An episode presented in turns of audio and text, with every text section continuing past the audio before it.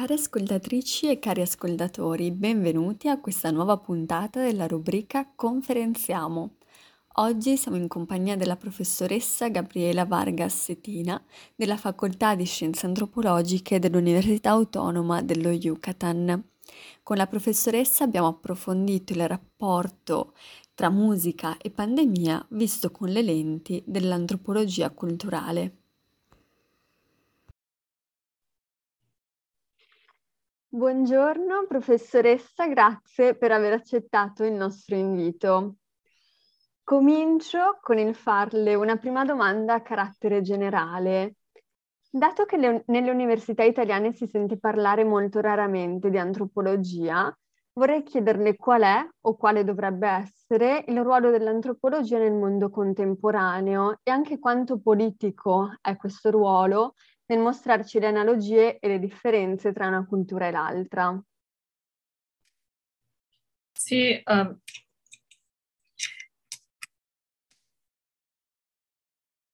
in, in, Italia ci sono pochi dipartimenti di antropologia, c'è uno a Milano Bicocca, c'è un altro a Parma, uh, c'è un altro, um, penso adesso ci sia a uh, l'Università di Firenze, eh, Ca' Foscari, e c'è uno molto antico in Italia, è quello dell'Università di Cagliari, in Sardegna. E infatti eh, questo dipartim- dipartimento di antropologia all'Università di Cagliari è stato, diciamo, eh, un motore per, per, la creazione di altri dipartimenti d'antropologia in Italia. E, ehm, è molto importante l'antropologia oggi perché l'antropologia ci fa sapere, eh, diciamo, quali sono le cose che forse tutti gli umani facevano e forse anche tutte le cose che tutti non facciamo. Allora ci sono molte cose adesso che stiamo vedendo uh, che diciamo che la società adesso è più globale di prima, nel senso che la gente va e viene. Parlavamo l'altro, l'altro giorno di, um, delle pandemie e la ragione per la quale la pandemia funziona adesso come, come lo fa è anche perché, per esempio, nel chikungunya le zanzare pure salgono nell'aereo. Allora, tutte queste persone che salgono ne, negli aerei uh, viaggiano dappertutto e bisogna avere il confronto con altre persone in tutto il mondo. E anche per chi resta, eh, ci può dare questo confronto per le persone che vengono. No, non vuol dire che tutti andiamo in giro eh, eh, da tutte le società, to- tutte le persone vanno in giro, però anche se non vanno in giro, il giro viene a loro, il mondo viene a loro. Allora, è per questo adesso diventa fondamentale l'antropologia culturale perché ci fa capire eh, come gli altri, anche se loro non si comportano, non si comportano come, come, come facciamo loro, se, se, la pensano diversa, se fanno altre cose, uh, anche loro sono umani, sono uguali e hanno le loro ragioni per le quali stanno facendo quello che fanno. Allora mi sembra che l'antropologia adesso non è l'unica, però è stata, si può dire, la prima, la prima disciplina che si ha posto questo problema. Cosa vuol dire essere umano, essere una persona? Cosa vuol dire vivere nel mondo, come dicono i filosofi? Essere nel mondo. Uh-huh. Essere nel mondo è una questione della filosofia che eh, che ha da vedere con la vita odierna. Però essere nel mondo per l'antropologia è vedere dove, dove sono gli altri, cosa fanno, cosa dicono, cosa non dicono, cosa gli piace.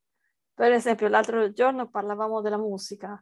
La musica è molto difficile uh, per qualcuno capire, per esempio, che il canto a tenore sia un tipo di musica.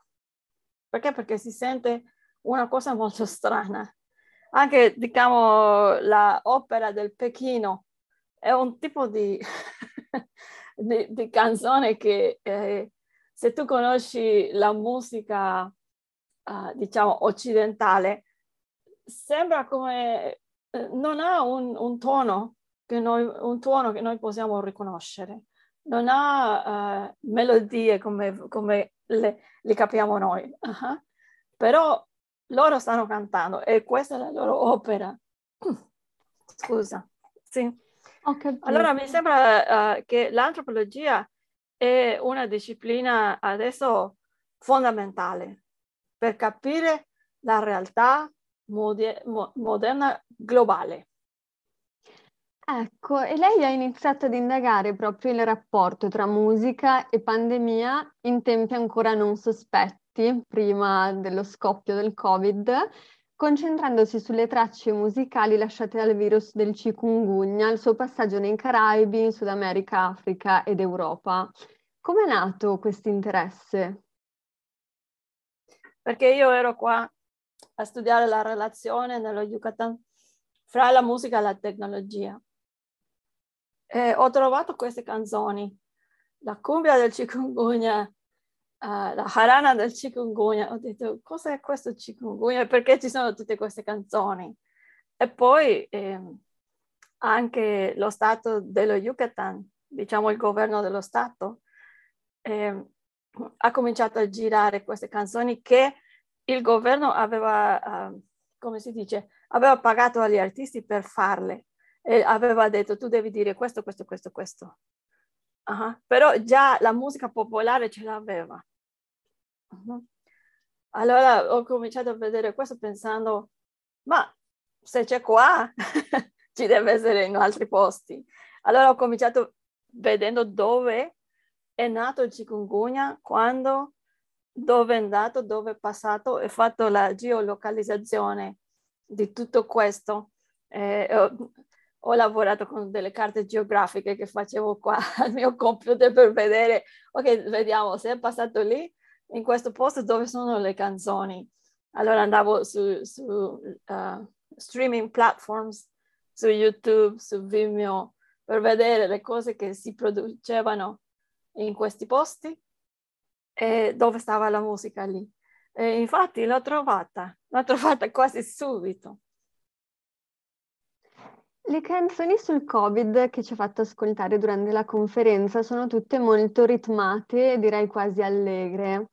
E ritiene che la musica sul coronavirus cambierà, si evolverà nel tempo successivo alla pandemia, come è avvenuto storicamente dopo i conflitti armati, in cui le melodie riferite al periodo bellico diventavano con il tempo più sentite e sofferte.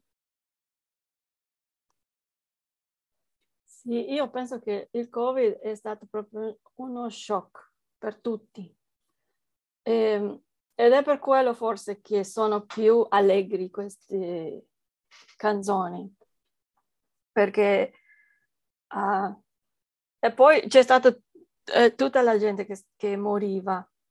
Però questo non mi sembra sia risultato in un sacco di canzoni molto tristi su questi che morivano così. Um, penso perché tutti quelli che ci siamo ancora, eh, ieri vedevo un meme al Facebook, eh, questo meme mostrava eh, Neo um, in The Matrix, sì? E diceva, Neo stava, uh, te lo dico in inglese, he was stopping all the bullets. Non so come si dice in italiano. Non so se hai visto quest- questo film, però alla fine Neo, questo è il personaggio centrale, uh, riesce um, a far stop a tutte... Um, uh, I'm sorry? Fermare. Fermare, però come si dice bullets? Non lo so, bullets. e cadono tutti così. E, il meme era, se tu a, a, eh, fino adesso non hai preso il Covid, ti senti così. e questo è vero. Uh, penso che uh, invece di pensare a tutti i morti, a, a tutta la sofferenza, ancora stiamo provando a, a cantare delle cose allegri. O per esempio per noi qua nello Yucatan è stato terribile questo Covid, abbiamo perso molti artisti che sono molto importanti per l'identità yucateca che noi ce la, siamo un po' come i sardi um, in questo senso che abbiamo le nostre cose, le nostre canzoni, le nostre tutto. Allora eh, è morto uno dei principali eh, artisti della trova yucateca, che è questo tipo di musica che io ho studiato qua. Uh, si chiama lui Armando Manzanero. Eh, ha moltissima musica che si conosce da tutto il mondo, però qua invece di, di fare canzoni tristi su ah, è morto Armando Manzanero, quello che la gente ha fatto è cominciato a suonare le sue canzoni dappertutto. Allora, tutti i festival in omaggio ad Armando Manzanero hanno fatto questo, invece di fare della musica molto triste perché non c'è più, eh, ci mancherà, non lo so. Però penso che è perché ancora non siamo, ne, ne, non siamo in grado di riconoscere che, uh, che questo è finito. Sì. E penso che quando tutto questo finisca, possiamo allora stare tristi per quelli che sono andati via, perché adesso dobbiamo solamente festeggiare eh, quelli che sono stati qua e sono partiti anche per questo, perché lui è morto dal Covid. Mm? E come lui tanti. Sì, infatti è una forma di catarsi musicale, diciamo, infatti, che tramanda ancora. la memoria. Sì, sì. Durante la sua carriera accademica ha fatto e continua a fare ricerca sul campo e vorrei chiederle quanto difficile è interagire con persone che hanno lingue e codici culturali talvolta anche molto distanti dal proprio. Le è mai capitato di incontrare alcune resistenze o che magari i risultati ottenuti sul campo abbiano smentito le sue aspettative? Beh, una, diciamo, una caratteristica importante della ricerca sul campo è che deve essere, fa- essere fatta per lungo tempo. Almeno ci devi stare, non lo so, ci devi stare almeno tre a quattro mesi, se non di più, se poi di più. E per esempio, uh, in questo momento io sto facendo ricerca sul campo in Spagna, però questo vuol dire che prima sono andata uh, due settimane, poi altre due settimane, poi sono andata tre mesi, adesso voglio, voglio fare sei mesi e poi altri sei mesi per avere dei risultati. Allora sì, è vero che quando sei lì, prima eh, eh, ti capita tutto. Uh-huh. Per esempio, la, la, mia ricerca di dottorato è stata in Sardegna. Uh, eh, a Sardegna la gente mi diceva cose orribili molte volte perché io volevo lavorare il pane con loro e mi, eh, c'era una signora che mi ha detto fai bene questo, fai bene questo, altrimenti io ti picchio. E io, e eh beh, provavo a farlo come potevo, uh-huh. però alla fine uh, una volta io davvero ho pensato, guarda, se qualcuno mi picchia da qua, io me ne vado, non torno e basta, io cerco un'altra ricerca che posso fare. Conosco altra gente che l'ha fatto. Allora, la prossima volta che lei mi ha detto, se non fai questo bene io con questo mattarello ti picchio. Io ho detto, signora, perché io ancora non parlavo l'italiano così tanto, lei picchia, io, io picchio lei. e lei mi ha abbracciato e mi ha detto, guarda, guarda, tu sei mia figlia. e basta, tutto finito. Perché? Perché stavano aspettando che io reagisse in un'altra maniera. E questa è una maniera più sarda di reagire. Tu non ti devi lasciare uh, fare cose, tu devi reagire, così la pensano loro. Allora, fino a che, che io non, so, non, sono entrata in questo, eh, non, non stavano per accettarmi. Però anche questo è stato fortuito, perché io non mm. sapevo mm. cosa fare. Io solamente ero già ah, al limite. al limite. Mm. sì, però beh, mai lo sai come, come ti può andare. Se vieni nello Yucatan, lo Yucatan tutti sono qua molto curiosi. Allora, se viene un antropologo da qualsiasi parte, loro vogliono parlare con questa persona, e se uh, gli chiede qualcosa, ma vuol dire che io sono una persona importante. Allora tu mi conosci, vieni che devi conoscere la mia famiglia, vieni che io ti faccio vedere questo. Qua è una cosa molto facile, però in altri posti non è così. Per esempio quello che raccontavo, no? Degli indiani in Alberta e Montana. Tu quando arrivi lì, provi a parlare con qualcuno, qualche volta loro prima non vogliono parlare con te, perché ancora, eh, loro dicevano prima così, ancora il tuo spirito non, non è raggiunto il tuo corpo e tu devi stare in pace. E quando ti vedono venire tutti vanno via e poi tutti vengono. e questa è una cosa proprio strana. La prima volta per me, beh, dove sono? Perché sono andati e mi hanno portato acqua e si sono andati un'altra volta. Allora, eh, beh, sì, e poi quando tu capisci va bene, ne vedi che ha una ragione d'essere tutto questo che loro fanno dal punto di vista loro. E sì, eh, qualche volta tu dici, ma questi come farò mai? Però capita se ci sei, ci sei, ci sei. È così, devi avere molta pazienza. Eh sì, eh, infatti io ancora il mio italiano c'ha un sacco di sardo. Perché? Perché l'ho imparato lì. sì, e quando sono lì, quando sono in Italia qualche mese, due mesi, mi viene tutto come se io fossi in Sardegna. Nel senso che la gente mi dice, ma tu sei sarda? No, no, non sono sarda.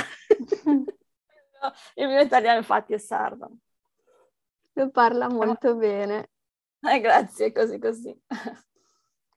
Pensa che la globalizzazione, con il ricorso sempre più frequente a piattaforme come Spotify e TikTok, abbia uniformato il modo in cui si fa musica oppure la musica tradizionale resiste e anzi può giovarsi della tecnologia? La musica tradizionale infatti può giovarsi, è quello che è tradizionale oggi, oggi non era tradizionale dieci anni fa. Allora vuol dire che se, eh, se, se uno ci pensa, c'è sempre il cambiamento della musica tutto il tempo. Le piattaforme, quello che fanno adesso, per esempio, è che ti dicono, tu devi, per esempio, diciamo, Tidal, tu devi fare eh, il cut fra tanti hertz e tanti hertz eh, mm. non puoi andare più di là. Uh-huh. Spotify è più corto, uh-huh.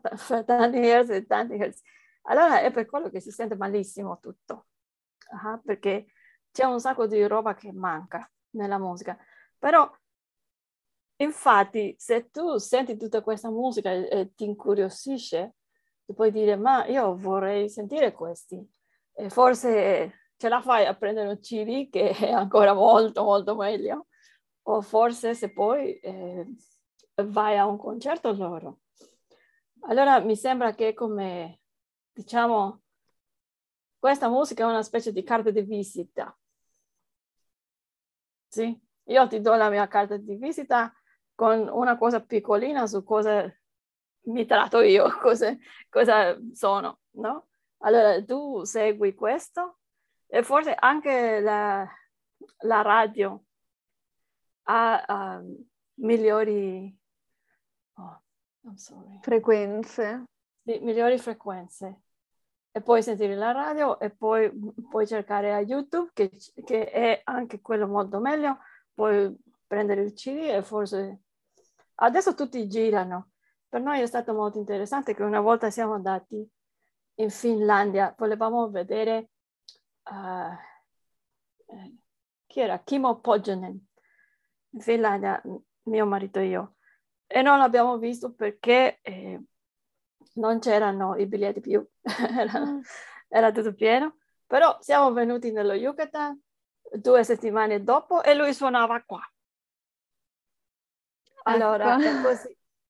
Siamo andati al concerto qua. e lo stesso ci è successo una volta in Portogallo.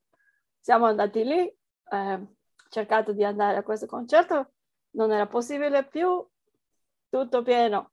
E beh, siamo venuti qua, alle due settimane lo stesso era lui qua. È così. Mm. Incredibile. sì. E pensa che oltre a tramandare la memoria, la musica possa anche favorire l'evoluzione dei costumi di una società? Ad esempio proponendo nuovi ideali mm, da un punto di vista sociale, politico? Sì, questo eh, diciamo vent'anni fa c'è stato un libro molto importante qua nell'America Latina che si chiama, uh, si chiama Il bolero, l'educazione sentimentale de, eh, nell'America Latina. E questo libro proponeva che eh, le persone imparavano a dire alle altre persone quanto li amavano o come eh, non erano così contente dentro di un linguaggio dell'amore. Eh, molte persone hanno pensato che questo, uh, diciamo che questo fa senso. Sì. questo, se tu dici queste cose, eh, guarda queste canzoni e la gente impara a dire queste cose dalle canzoni direttamente, le può cantare, poi le può dire anche nella vita, nella vita quotidiana. Però eh, ci sono altre cose, per esempio nello Yucatan, che non ci stanno nelle canzoni e la gente deve anche imparare a metterli nelle canzoni. Sì? Qua noi non abbiamo una cultura molto politica e questo è un po' strano, eh, nel, diciamo, nel contesto dell'America Latina. Uh, però se uh, i trovadori e altre, altre, persone qua cominciano a mettere della, delle parole eh, su, per esempio, uh, inequi- gender inequities, mm-hmm. uh-huh. o per esempio sui conflitti, eh, per esempio sulle famiglie che sbicciano. Uh, forse tutta questa cosa può cambiare la mentalità, infatti. Io penso che è possibile, che la musica sì è importante, fa cambiamenti e anche eh, una cosa molto bella della musica è che prende dei momenti e come, come che li mette nel freezer, restano così. Uh-huh e molte volte non sai cosa è quello che stai sentendo una volta che lo senti e tu cominci a, a, a cercare a, di capire cos'è. mi sembra che la musica ha infatti questa, eh, tutte queste qualità.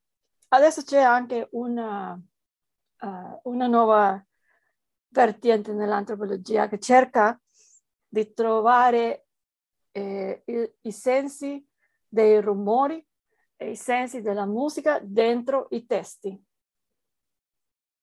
Per esempio, quando tu leggi una poesia, uh, c'è un ritmo, uh-huh. mm-hmm.